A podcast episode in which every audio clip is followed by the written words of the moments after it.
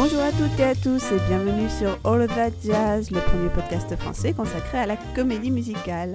On est toujours Fanny et Anna, et aujourd'hui on vous propose un épisode consacré au prochain film que nous allons montrer dans notre cinéma club.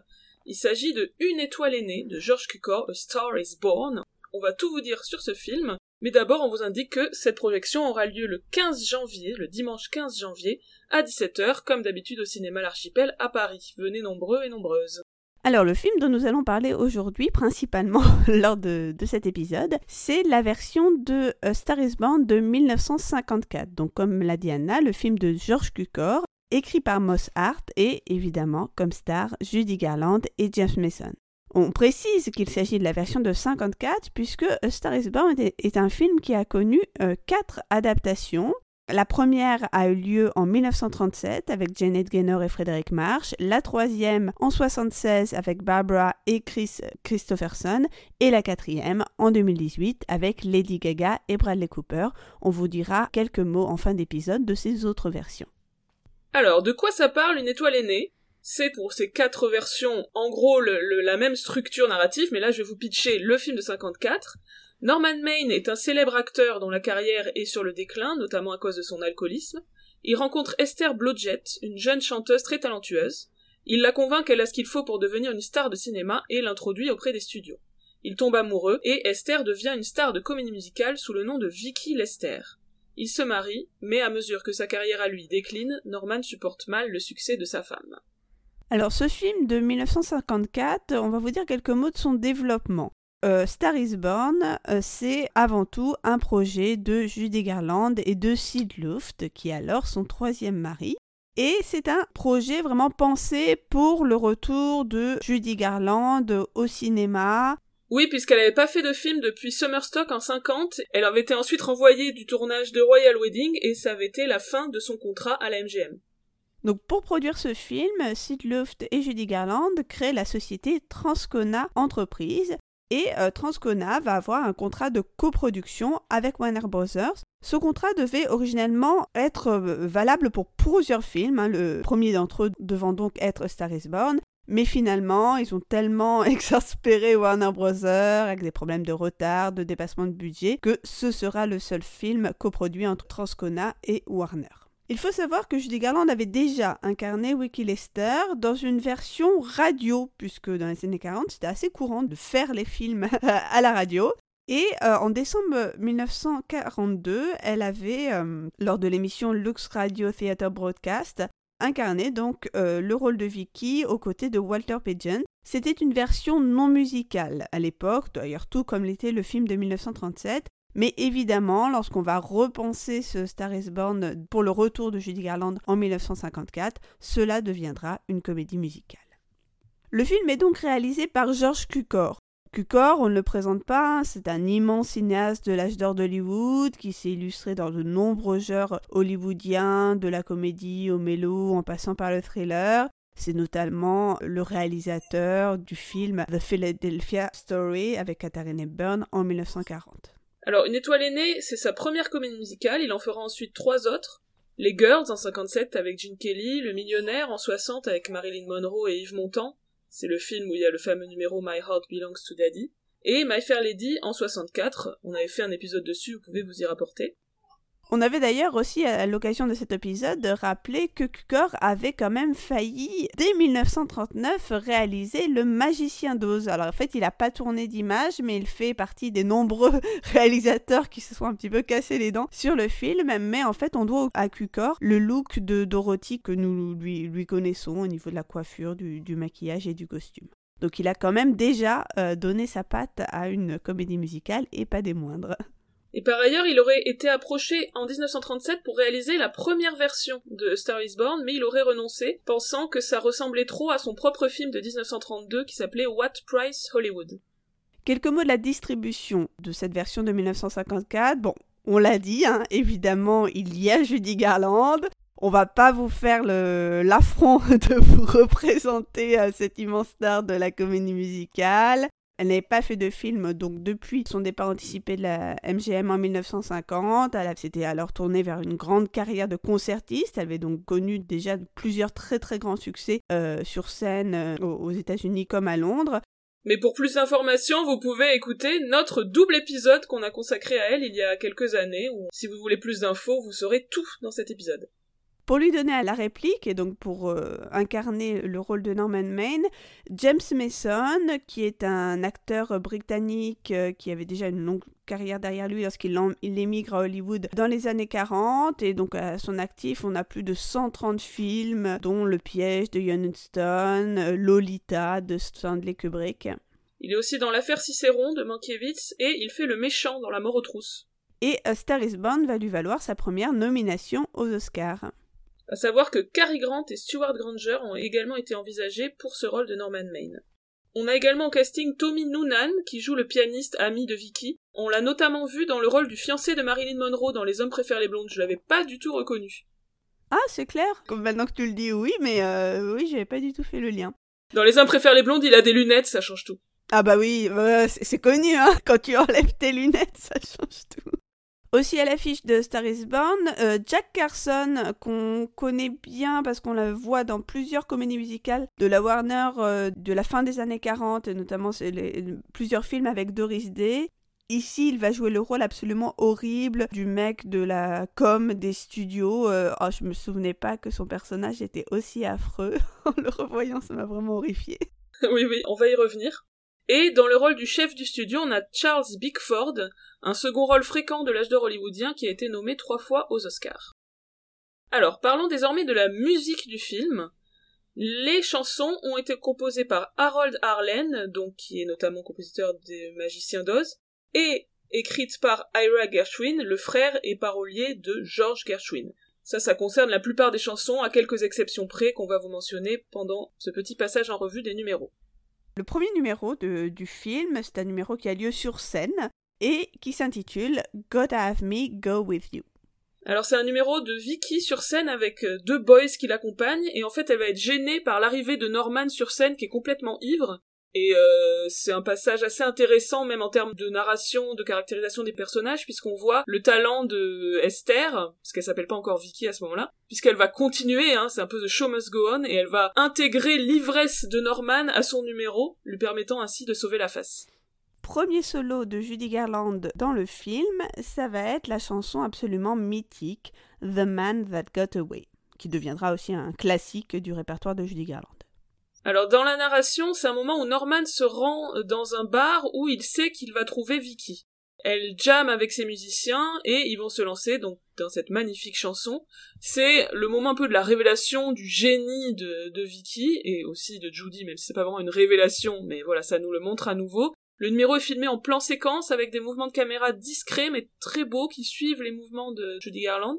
Et alors qu'on est du point de vue de Norman à ce moment-là, il n'y a aucun contre-champ sur lui pendant la chanson, on peut absolument pas couper un tel moment de grâce. Oui, c'est vraiment une chanson aussi de présentation du, personnage, hein, où, euh, même si on avait aperçu ses talents euh, dès, le premier numéro, c'est vraiment ici qu'elle se révèle comme chanteuse exceptionnelle. Euh, je trouve que dans ce numéro, l'interprétation de Judy Garland est assez différente de ce qu'elle faisait dans ses films à la MGM quelques années plus tôt.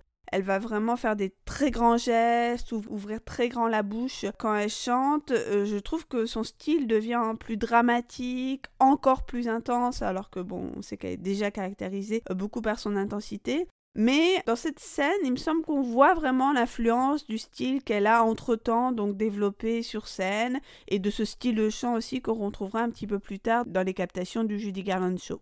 Euh, c'est une scène qui a donné beaucoup de, fil à retordre euh, à Cucor parce qu'en fait il y a eu trois versions de cette scène notamment en termes de lumière, de costumes, d'interaction entre Judy Garland et les musiciens. Cucor avait une idée vraiment précise de l'atmosphère qu'il voulait à la scène, notamment il voulait qu'il y ait une grande euh, impression d'intimité, que Judy soit la seule éclairée avec des musiciens un petit peu plus dans la pénombre. À propos de ces différentes versions, je vous renvoie notamment à ce que nous en avait dit Pauline Legal lors de hum, notre fameux épisode sur Judy Garland et elle avait également aussi écrit un billet de, blog à ce sujet. On vous y renverra aussi. Et euh, il faut savoir que sur YouTube, on peut voir la comparaison euh, de ces trois versions du même numéro. C'est assez intéressant. Numéro suivant du film, c'est une longue séquence qui s'intitule Born in a Trunk, d'une musique de Roger Dance et de paroles de Leonard Gersh c'est une séquence qui est ajoutée à la fin euh, de, la production, puisque en fait, après un premier montage, il semblait manquer quelque chose qui exprime l'idée que euh, Vicky est enfin devenue une star. Et donc c'est le rôle que va jouer cette longue séquence Born in a Trunk, qui est un spectacle dans le spectacle. C'est une séquence qui n'a pas été tournée par Cukor, hein, qui était déjà partie sur un autre film, sur Bowani Junction, je crois. Et d'ailleurs, je crois qu'il désapprouvait plutôt cette séquence, George Cukor. Mais finalement, elle est restée elle fait partie des moments très très marquants du film. Je crois qu'elle a été tournée par Roger Edens. À ce moment-là de l'action, Vicky et Norman se rendent à la première du premier film important tourné par Vicky. Et donc, comme tu l'as dit, c'est un spectacle dans le spectacle, donc c'est en réalité un passage du film euh, à l'intérieur du film. C'est très méta, mais vous allez voir, tout le film est extrêmement méta.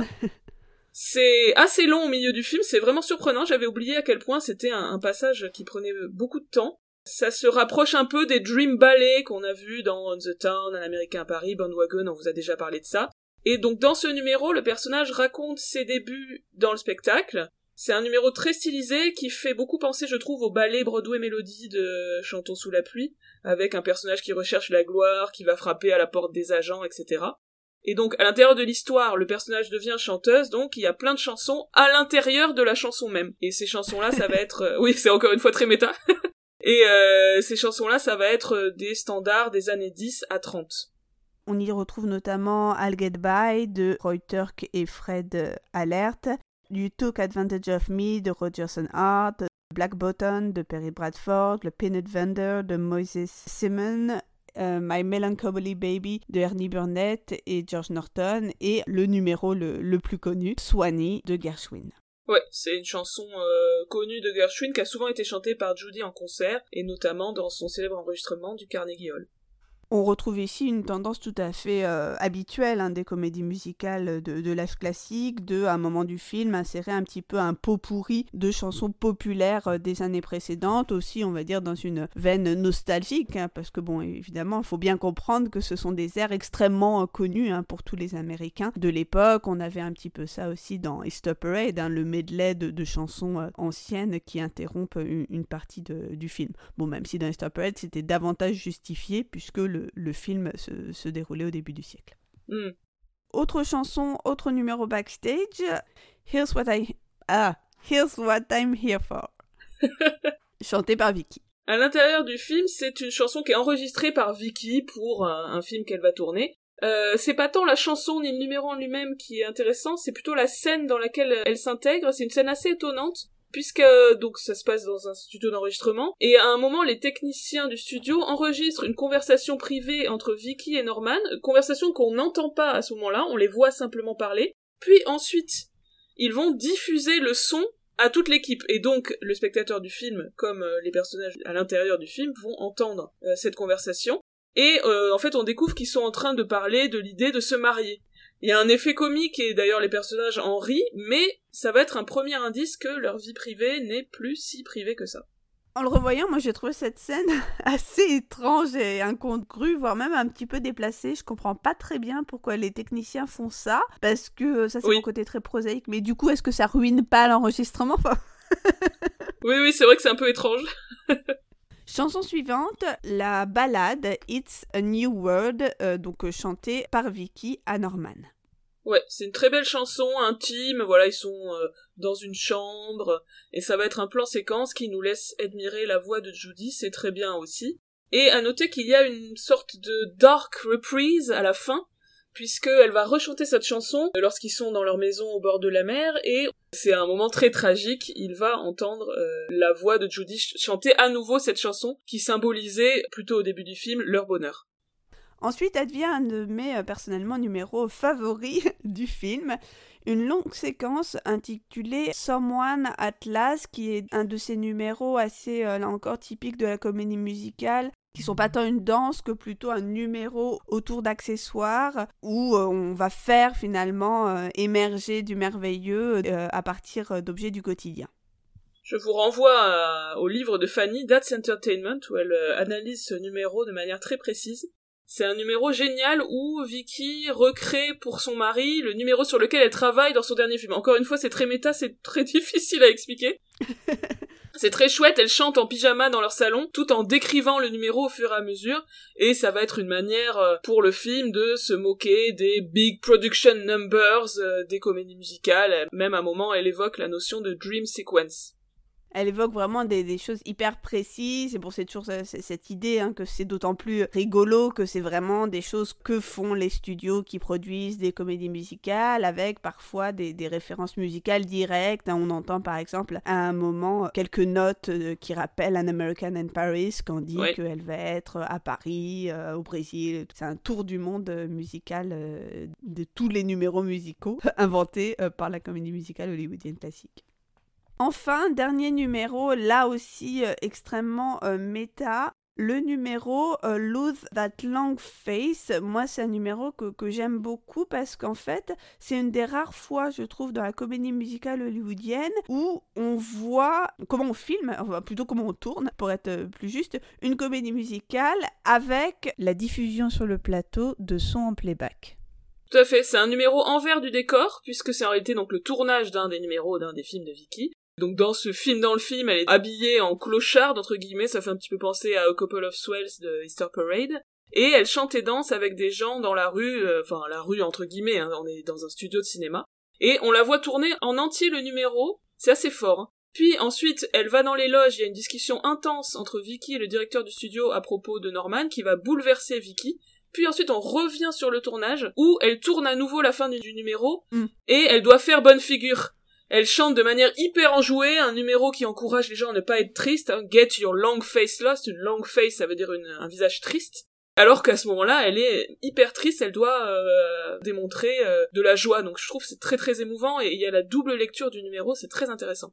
Oui, c'est précisément à ce moment-là qu'il balance le, son donc de la chanson qui a déjà été enregistrée ou donc elle est hyper enjouée on la voit sécher ses larmes et reprendre, donc caler ses, mouvements de lèvres sur, sur la chanson à, la fin de la séquence. Ouais, c'est vraiment très très fort, je trouve. Moi aussi, c'est une, séquence que je trouve assez bouleversante. Et apparemment, je, crois que j'ai lu quelque part que euh, lorsque Judy a tourné la scène où elle est dans sa loge, là, voilà, c'est une scène déchirante. Hein, sur le tournage, tout le monde était un peu médusé, tellement l'intensité de l'interprétation de Garland était, était impressionnante.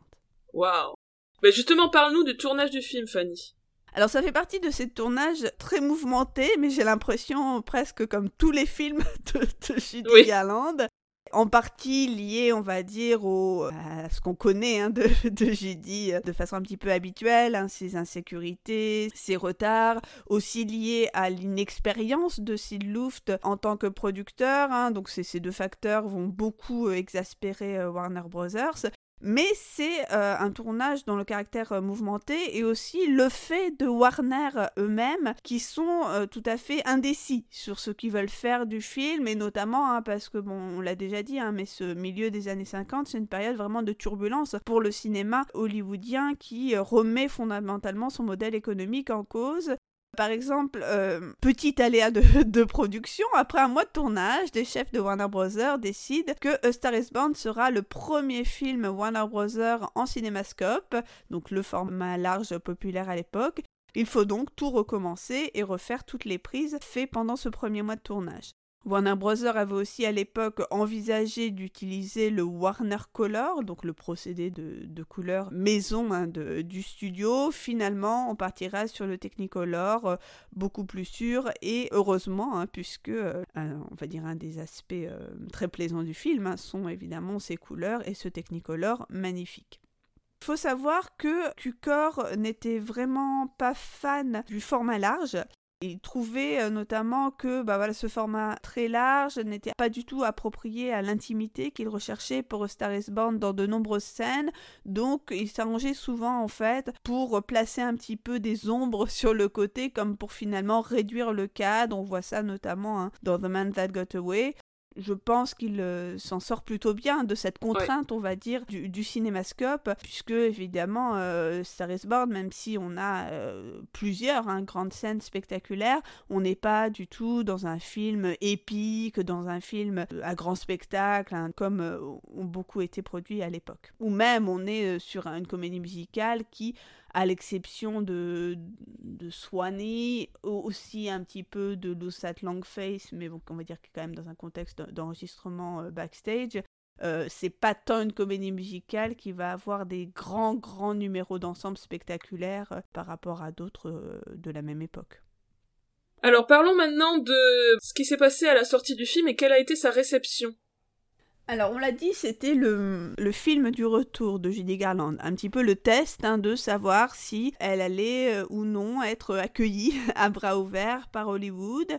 Le film a, reçu de, nombreuses critiques positives, hein, et notamment la performance de Judy Garland, au point qu'elle a été nommée pour l'Oscar de la meilleure actrice, mais malheureusement, elle ne l'a pas reçu. Elle a euh, perdu face à Grace Kelly, qui donc a remporté cet Oscar pour le film The Country Girl. Et au moment de la cérémonie des Oscars, en fait, Judy, elle venait juste d'accoucher de son fils Joseph Luft, et donc elle ne pouvait pas venir à la cérémonie, et une équipe de télé était présente dans sa chambre d'hôpital pour filmer son discours de remerciement, mais discours de remerciement qui du coup n'a pas eu lieu, donc euh, bah, ils sont repartis fissa, ça doit être un moment très très gênant. Bon, euh, on va pas faire nos, mauvaises langues, hein, mais il se pourrait que le fait de ne pas avoir accordé euh, l'Oscar à Judy soit avant tout une euh, vengeance de l'Académie à l'égard de Warner Bros. Mais bon, on ne dira rien. En tout cas, il se pourrait aussi que Groucho Marx ait téléphoné Fissa à Judy Garland et qualifié l'événement du plus grand hold-up depuis celui de Brinks, qui était donc un hold-up euh, qui s'était produit au début des années 50 euh, à Boston et qui avait été surnommé le hold-up du siècle. Alors maintenant, on va vous parler de quelque chose de très spécifique à ce film, c'est à quel point il a été malmené et à quel point il y a des versions euh, multiples, différents montages du film. Fanny, est-ce que tu peux nous faire un peu la, chronologie de ces différentes versions? Oui, alors la toute première euh, version, le tout premier montage de Star is Born durait 196 euh, minutes, donc plus de 3 heures un film extrêmement extrêmement long donc. Et en dépit des très bons premiers retours qu'avait reçu ce premier euh, montage lors des projections test le euh, film a été légèrement réduit donc à 182 minutes donc euh, tout juste 3 heures pour sa première à New York. Là encore les critiques étaient très bonnes mais Warner n'était toujours pas satisfait ils étaient inquiets hein, de sortir un film aussi long, parce qu'évidemment un film plus long, ça limite le nombre de séances qu'on peut faire tous les jours. Mm. Et ils vont euh, décider de faire des coupes drastiques dans le film, alors que, donc comme tu l'avais dit tout à l'heure Anna, un Q-Core n'est plus là, il est déjà parti en Inde pour les repérages de Bonnie Junction. Et euh, donc le film est en quelque sorte massacré, on va enlever euh, une bonne demi-heure puisqu'il sera réduit à 154 euh, minutes, donc à peu près 2h30, coupant plusieurs numéros, en coupant aussi plusieurs scènes essentielles, et cette version de 2h30, c'est longtemps celle qui a prévalu. C'est celle qui a prévalu jusqu'aux années 80, où en fait on a un archiviste, conservateur, historien du, du, cinéma, Ronald Ever, qui travaillait alors comme directeur du film au Los Angeles County Museum of Art, donc c'était quelqu'un qui, était donc évidemment très cinéphile, qui avait entendu parler du fait qu'il il existait une version plus longue de Star is Born, mais version que ni Cukor ni Judy Garland n'avaient possédée. Hein. il n'y avait pas de copie disponible de cette version. Et euh, lui, sa petite idée, c'est donc d'arriver à reconstituer cette version. Bon, en fait, c'est un projet hein, qui, mûrit depuis le début des années 70, mais il faut attendre en fait le début des années 80, plus précisément 81, pour que l'Académie des Oscars lui apporte son soutien et fasse en sorte qu'il puisse enfin avoir accès aux archives de la Warner Bros. Donc, et à ce fameux coffre-fort, hein, ce fameux vault de tous les films et de tous les, de tous les rushs qui existent encore. Donc il va vraiment fouiller à fond ses archives et reconstituer, parce qu'il arrive à reconstituer pendant plus de six mois. Il va donc euh, retrouver plusieurs numéros euh, manquants notamment donc les deux numéros musicaux complets qui sont Here's What I'm Here For et Lose That Long Face, hein, dont vous a parlé, hein, qui n'était originellement pas dans la version de, donc de 2h30. Il va aussi retrouver une bande sonore stéréophonique du film dans la bibliothèque sonore de Burbank. Donc il va réussir à reconstituer un peu moins des 30 minutes qui ont été euh, supprimées, puisqu'il reste malgré tout 7 à 8 minutes de séquences qui correspondent à certaines scènes du film qui n'ont jamais été retrouvées. Et en fait, plutôt que de choisir de carrément supprimer euh, ces scènes, on va, Ever hein, va, faire le choix de les ressusciter euh, partiellement, on va dire, en utilisant des photos de, du film, photos de tournage, sur lesquelles il va superposer la bande son, hein, parce que donc la bande son, on l'a retrouvée en intégrale. Donc euh, c'est quelque chose d'assez composite, hein, d'assez étrange, hein, parce que donc il y a des moments du film qui ne sont pas des, séquences de cinéma, mais qui sont donc des photos avec par-dessus du, son. Bon, faut, faut voir hein, pour se rendre compte mm. de, ce que ça peut donner. Mais donc, en 83, a été projetée pour la première fois, donc cette version reconstituée de 176 minutes devant euh, euh, des invités de prestige, parmi eux James Mason, Liza Minnelli et Lorna Luft. Et c'est donc ce montage-là, dont on vient de vous parler, que on verra en salle lors du Cinéma Club du 15 janvier. Et qui est la version qu'on peut voir en salle actuellement dès que le film est diffusé. Oui, c'est la version vraiment qui fait foi depuis cette restauration euh, historique. D'ailleurs, pourquoi est-ce que l'Académie des Oscars a vraiment apporté ce, soutien à Star is Born? C'était aussi une façon, on va dire, de sensibiliser euh, le public à ces problématiques de restauration et, de l'importance aussi de la conservation des archives filmiques. Donc c'est presque un cas d'école hein, sur cette question de la restauration. Et donc euh, Ever, l'historien dont, vous a parlé, hein, Ronald Ever, il a publié euh, tout un livre hein, que j'ai pas eu le temps, pour être totalement honnête, de, de lire en entier mais dont le début au moins est absolument passionnant sur à la fois la fabrication du film de 54, mais aussi cette restauration historique de 83. Et d'ailleurs, il faut savoir que euh, la restauration, c'est ce fameux processus qui n'est presque jamais, euh, jamais terminé, puisque juste après que euh, la version de 83 soit sortie, hein, littéralement quelques mois après, à l'occasion de recherches pour un documentaire sur Judy Garland diffusé à la télévision américaine, on a encore retrouvé quelques minutes supplémentaires de Star is mm. Born, un, petit bout de la séquence Born in a Trunk, qui ne fait donc pas partie de la restauration de 83, puisque le film était sorti euh, juste avant, mais qu'on peut voir euh, sur YouTube. C'est un bout de la partie où elle raconte son enfance et notamment euh, le fait qu'elle faisait des, des, spectacles avec ses parents dans le circuit ville. Enfin bref, peut-être on finira vraiment par retrouver euh, toutes les minutes manquantes de Star is Born. Moi, personnellement, j'aimerais bien hein, que ces fameuses séquences euh, bah photographiées hein, puissent enfin prendre vie, mais bon, ça, a priori, ça a l'air d'être quand même assez compromis. Et donc c'est un film qui a été, euh, en plus de, tout ça, restauré en 2020. Donc c'est une version absolument splendide que nous pourrons voir lors du prochain Olvadia Cinema Club. Alors, désormais passons à notre analyse du film. Alors attention, spoiler hein, dans cette section, si vous connaissez pas le film, mieux vaut attendre de l'avoir vu avant de nous écouter euh, déblatérer euh, sur tout ce dont le film parle. Alors ce film, on l'aime euh, particulièrement aussi, peut-être avant tout, parce que c'est un de ces grands films sur Hollywood, avec plein de topos, de ces films sur Hollywood, les soirées de première, euh, les scènes de casting, les scènes de makeover, euh, le côté rôle de la providence dans la construction d'une carrière d'acteur ou d'actrice, le caractère impitoyable de l'industrie. Bon, c'est des choses, hein, des, des éléments de l'intrigue qu'on retrouve dans plein de, plein de films de l'époque. C'est un film aussi extrêmement cruel hein, sur l'industrie elle-même. Euh, ça peut par euh, certains côtés faire penser évidemment à Sunset Boulevard ou à tous ces autres films, hein, ces grands films, ces métafilms du début des années 50, on en a mille fois parlé, hein, qui parlent d'Hollywood. Bon, en, plus, si c'est une tendance qui s'accentue depuis les années 50, c'est aussi quelque chose qu'Hollywood fait depuis ses débuts, de parler de sa propre histoire ça participe euh, évidemment de la construction de sa propre mythologie par l'industrie elle-même.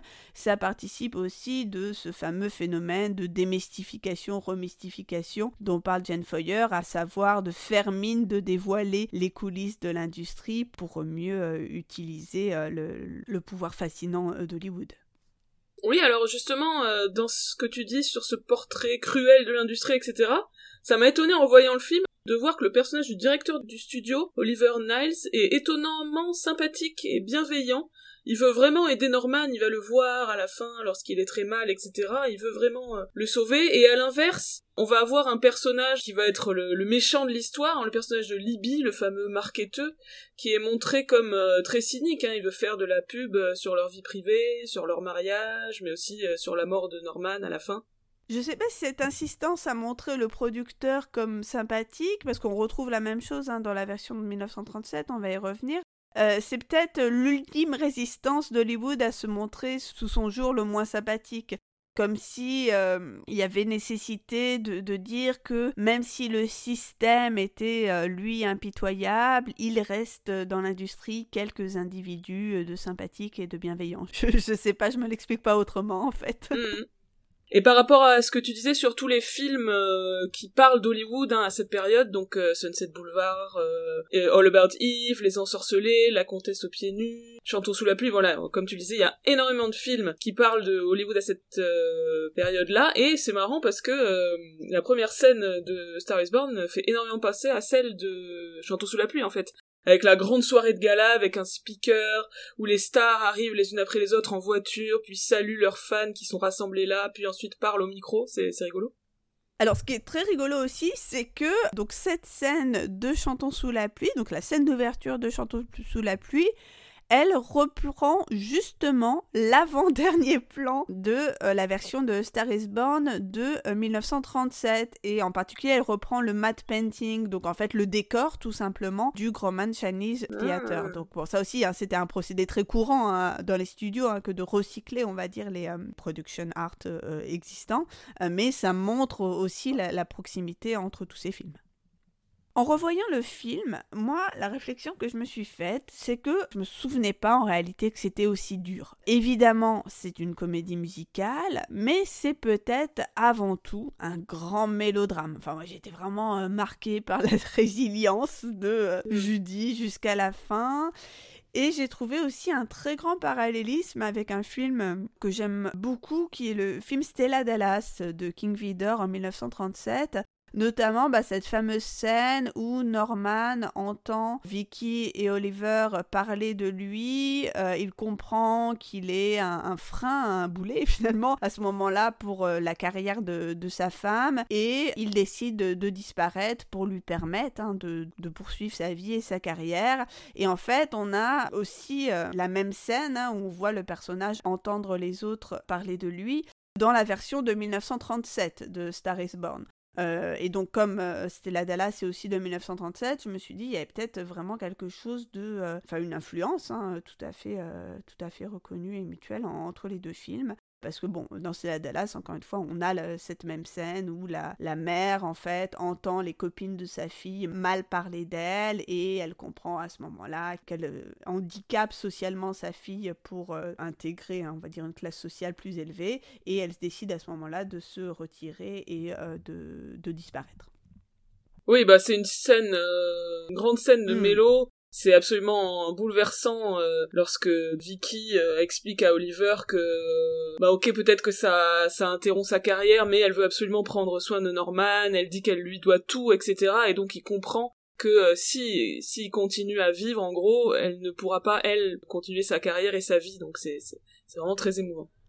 Une autre scène qui est particulièrement émouvante et dure, je trouve, dans le film de 54, c'est euh, la scène où euh, Vicky reçoit un Oscar et que Norman déboule dans la soirée totalement sous et euh, bah, lui l'embarrasse hein, et lui gâche son moment jusqu'à un moment voilà où il, a un, espèce de, de, grand geste et elle manque de se recevoir une baffe dans la figure quand cette scène a, commencé, j'étais en mode non, non, non, ça va pas arriver. Enfin voilà, ça m'angoissait prodigieusement parce que je trouve que c'est très douloureux à regarder euh, pour les personnages.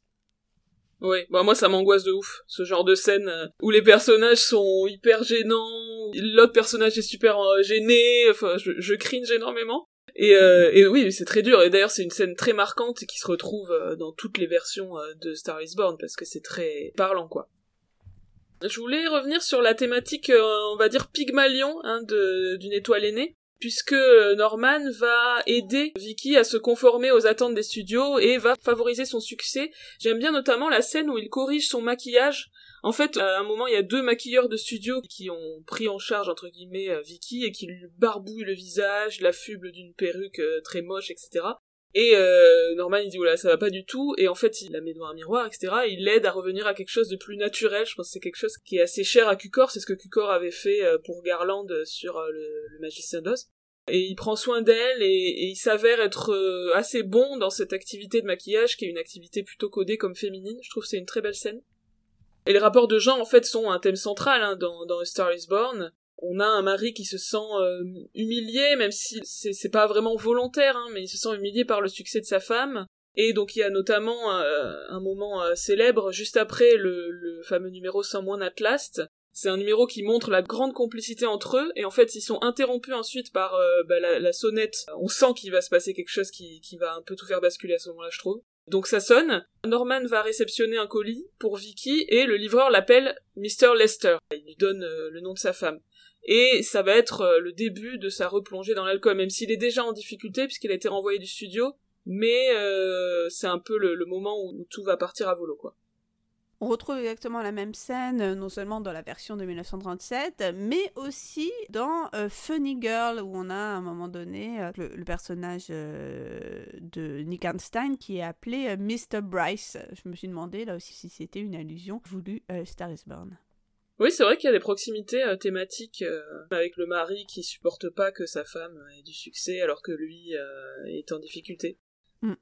Et Norman se sent également humilié puisque Libby, donc le fameux personnage pas très sympa là, va lui parler, en gros il se rencontre à une course de chevaux je crois, et il lui dit qu'il est entretenu par sa femme, et donc c'est quelque chose qui est absolument inadmissible hein, pour un homme, d'ailleurs ils vont finir par se taper dessus les deux.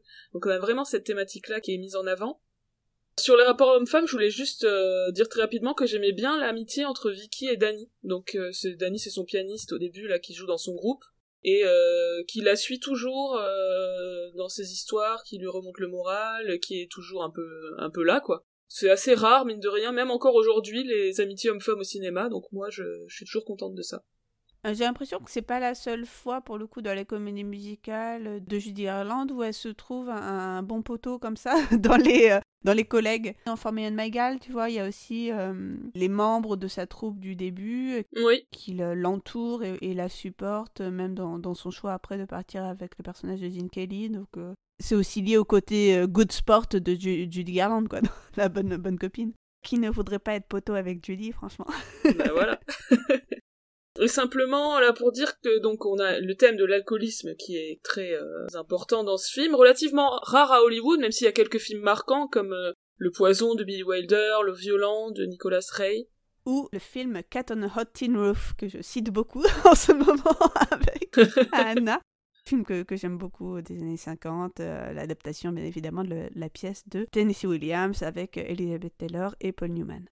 On peut aussi penser à ce curieux film Young Man with a Horn, en français La femme aux chimères, film musical mais dramatique, hein. donc on a déjà, on va dire, ce, ce, virant dramatique de la comédie musicale dès le début des années 50 avec Kirk Douglas, Lauren Bacall et Doris Day un film assez sombre dans lequel donc le personnage principal devient alcoolique et euh, un film qui apparemment traite aussi de bisexualité entre euh, Lorraine Bacall et Doris Day. Mais je vous avoue que c'est tellement subtil que euh, lors de mon premier visionnage, je l'avais pas vu. Mais voilà. Tu m'intrigues. Curiosité peut-être à revoir. aussi d'ailleurs un film Warner de ce tout début des années 50. Ok.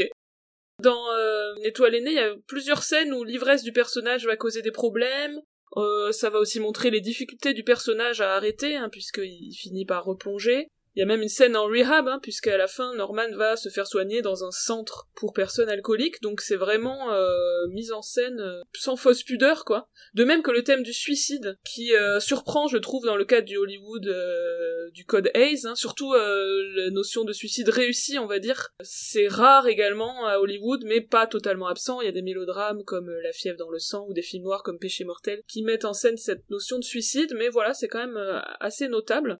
Bon, bien sûr, faut rappeler que tout ça était déjà présent dans le film original de 37, et d'ailleurs parlons-en un peu plus en détail.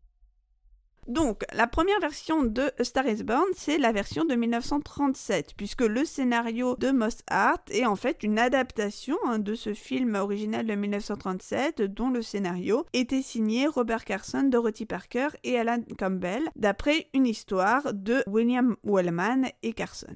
Le film est produit par David O. Selznick et réalisé par William Wellman. Janet Gaynor et Frederick March, donc dans les deux rôles principaux, ont tous deux été nommés aux Oscars. C'est une version qui n'est pas musicale, hein. c'est avec le film de 54 que ça va devenir une comédie musicale et que ça va le rester dans les versions suivantes. C'est un film qui est globalement très très proche hein, de la version de, 54, puisque déjà, un tout comme celle de 54, elle se passe dans le milieu du cinéma, tandis que donc, comme on vous l'a dit, hein, les deux autres versions se déroulent dans le milieu de la musique. Oui, plusieurs scènes et dialogues sont repris quasi identiquement en 54 la scène où il lui prépare des sandwichs, puis euh, l'arrivée du livreur qui l'appelle Monsieur Lester, la scène au tribunal où le juge fait la morale à Norman, euh, la scène de la sortie de l'enterrement avec Vicky en noir qui sort et les fans qui l'assaillent. Oui, la comparaison entre les deux films permet aussi de mesurer les spécificités hein, des euh, interprétations de, chacune des stars. Personnellement, j'ai trouvé que le jeu de Mason était finalement assez proche de celui de, de Frédéric March, alors que Judy allait clairement beaucoup beaucoup plus dans le mélo que mmh. Je trouvais évidemment hein, l'interprétation de Judy euh, beaucoup plus poignante, même si j'ai beaucoup aimé hein, le film de 1937 et bien aimé aussi euh, l'interprétation de, de Gaynor. Elle est euh, vraiment davantage dans la retenue, euh, et notamment lors de cette scène aussi très très poignante euh, du cri qu'elle pousse parce que lors de l'enterrement de Norman, il y a un des spectateurs, enfin des passants là, des badauds qui se pressent autour d'elle, qui lui arrache son voile pour voir son visage. Je trouvais que le, cri de, Garland était vraiment déchirant et désespéré par rapport à celui de Gaynor, qui même si elle crie, elle est malgré tout beaucoup plus dans la retenue, comme dans l'ensemble du film. Hmm. Et donc même si on a euh, des grosses similitudes hein, entre les deux films, on a aussi quelques changements particulièrement importants. Alors on a un élément qui n'est pas du tout dans la version de 54, c'est qu'on voit la vie d'Esther avant qu'elle aille à Hollywood. Elle veut faire carrière dans le cinéma, mais ses parents désapprouvent, et c'est sa grand-mère qui lui donne de l'argent pour partir. C'est une très belle scène. Euh. Je me suis dit, tiens, euh, ça passe le Bechdel test direct, quoi, la jeune femme et sa grand-mère, ce qui n'est pas le cas de la version de 54, faut le noter, où il y a très peu de personnages féminins importants en dehors de celui de Judy. Puis donc le personnage arrive à Hollywood, s'installe dans une pension, rencontre Danny, qui ici est un assistant réalisateur en manque de boulot. Oui, et on la voit vraiment débuter finalement dans sa carrière, alors que dans la version de 54, Esther est déjà une professionnelle accomplie dès le début du film, euh, même si donc elle est, euh, elle est chanteuse et non pas encore actrice. Et autre différence à la fin, c'est la fameuse grand-mère qui va donner à Vicky le courage de reprendre sa vie et sa carrière, alors qu'en 54, c'est son amie Danny. Et cette version de 1937 est, comme celle de 1954, extrêmement euh, méta sur l'industrie euh, hollywoodienne, voire même peut-être encore plus.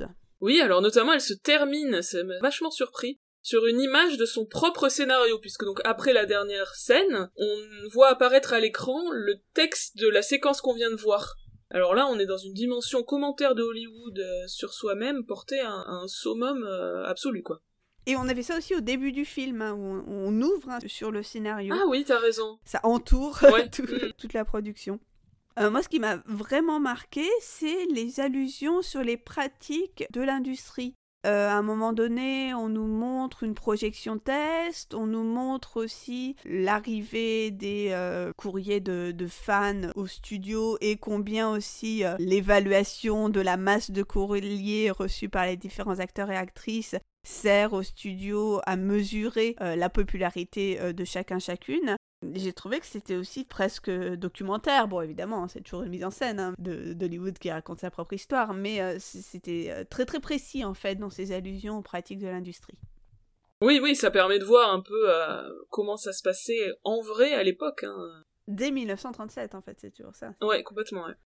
Passons aux versions suivantes. Apparemment, il existe une version téléfilm d'une étoile aînée tournée en 51. Alors là, euh, j'ai découvert ça. J'avoue que je ne l'ai pas vu. Mais personne, hein, parce que je trouve très très peu d'infos. Je crois que cette version est perdue dans les limbes des archives de la télévision américaine. Mais voilà, ça existe, apparemment. Ensuite, on a donc le film de 76, réalisé par Frank Pearson, coproduit par Barbara, qui joue donc le rôle principal, avec Chris Christopherson dans le rôle du personnage masculin. Donc là, on va passer de Hollywood à l'univers de la musique, plutôt musique type pop rock. Et donc on a deux chanteurs, chanteuses dans les rôles principaux. Pourquoi ce changement, je me suis demandé Peut-être l'idée que le star system de Hollywood dans les années 70 n'est plus vraiment en place, et que cette histoire, elle est désormais plus adaptée au business de la musique. À noter que les personnages changent de nom, ils s'appellent John Norman Howard et Esther Hoffman, ils n'ont pas de, pseudonyme d'ailleurs, contrairement à Vicky et Norman. C'est une version, j'ai eu l'impression qu'elle se voulait un peu féministe, entre guillemets, puisque on a un personnage féminin qui s'affirme davantage, bon même si elle pardonne à son mari une infidélité en deux secondes chrono, ça m'a un peu paru bizarre. Mais de manière générale, ça fonctionne pas trop, je l'ai trouvé assez ennuyeux, le film, les personnages sont pas très attachants. Ils sont vraiment très refermés sur eux-mêmes, il n'y a pas vraiment d'équivalent du personnage de Danny par exemple, le personnage féminin est très seul, et il y a aussi moins le côté euh, publicité, marketing qui va mettre la pression sur les personnages. Moi aussi, j'avoue que j'ai trouvé ça absolument interminable. On a des scènes de concert euh, multiples et beaucoup trop longues. Et j'avoue que le fait que ça ne nous montre plus les dessous de Hollywood m'a évidemment beaucoup moins intéressé. Et alors, spoiler alerte pour ceux que ça intéresse tout de même de voir cette version, la fin est beaucoup moins émouvante. J'ai trouvé on n'a pas vraiment la, la rédemption, entre guillemets, du personnage masculin. D'ailleurs, c'est même pas très clair qu'il se suicide, puisqu'il a un accident de voiture en réalité. Bah, je suppose qu'on est censé comprendre qu'il a volontairement provoqué l'accident, mais euh, c'est beaucoup moins explicite et du coup ça perd tout son sens. Mm. Et donc à la fin, euh, l'héroïne est annoncée sur scène comme étant Esther Hoffman Howard, donc c'est double nom, son nom et celui de son mari. Euh, c'est là aussi c'est peu féministe hein, apparemment. Mais bon, Barbara chante bien et ça se termine sur deux chansons entièrement filmées en plan rapproché sur elle. C'est, j'ai trouvé ça étonnant. Il y a zéro contre-champ tellement, voilà, tellement elle est magnétique, ça c'est plutôt une jolie fin, je trouve. On est clairement dans un film entièrement euh, conçu comme euh, véhicule des chansons de, Barbara Streisand. Mm. D'ailleurs, c'était un gros succès au box-office et la chanson Evergreen, composée par Barbara, a été un tube et elle a reçu le prix de la chanson de l'année aux Grammys. Et enfin, une toute dernière version de Star is Born a été réalisée euh, récemment puisqu'elle date de 2018 film de Bradley Cooper.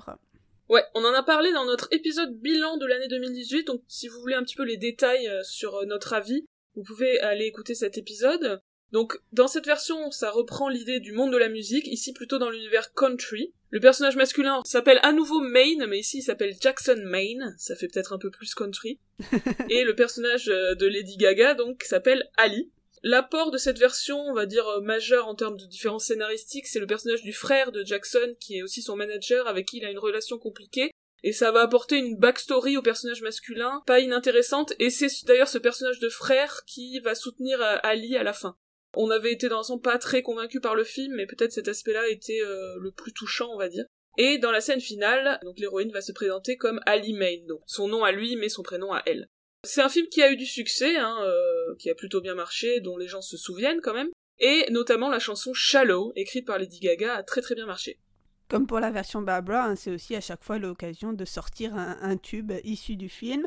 Euh, j'avoue que euh, ben, le, fait d'avoir revu toutes ces versions de Star is Born m'a aussi donné envie de revoir la version 2018 que j'avais peut-être un peu trop vite jugée à l'époque parce que j'avais, on va dire, que le film de 54 comme point de comparaison. Oui, alors c'est sûr que en voyant la version de 76 qui n'est pas très bonne, euh, je me suis dit tiens, peut-être que celle de 2018 finalement euh, apporte quelque chose d'intéressant. Donc euh, effectivement à revoir et puis on attend dans quoi? Dans 10 ans, 20 ans une, nouvelle version qui se passera je bah sais pas dans le monde des dans le monde de je ne sais pas quoi puisqu'on ne sait pas qui aura le succès dans dans 20 ans. Eh bien, merci de nous avoir écoutés. C'est fini pour cet épisode sur A Star is Born, mais ce n'est pas fini pour le film. Oui, puisque si vous êtes euh, sur Paris le 15 janvier, euh, n'hésitez pas à venir à l'archipel pour assister donc à notre projection du All That Jazz Cinema Club, donc la version de A Star is Born de 1954 avec Judy Garland et Jeff Mason dont on vient de vous parler pendant une heure. et alors si je peux me permettre, si vous ratez cette séance et que par le plus grand des hasards vous êtes à Choisy-le-Roi le 26 janvier, je vais également moi toute seule présenter ce film, voilà, présenter ce film. Donc au cinéma de Choisy-le-Roi, euh, le jeudi 26 janvier à 20h, voilà, on sait jamais. voilà, et eh bien merci beaucoup. Euh, on le dit pas toujours, mais si vous le voulez, si vous le pouvez, partagez, mettez-nous des étoiles sur les différentes plateformes de podcast. Euh, Mettez-nous des commentaires sur Apple Podcast, bah, répondez-nous sur les réseaux sociaux. Nous, on est toujours super contentes euh, d'avoir vos retours et vos encouragements. À très bientôt pour un nouvel épisode de All That Jazz. À bientôt. Salut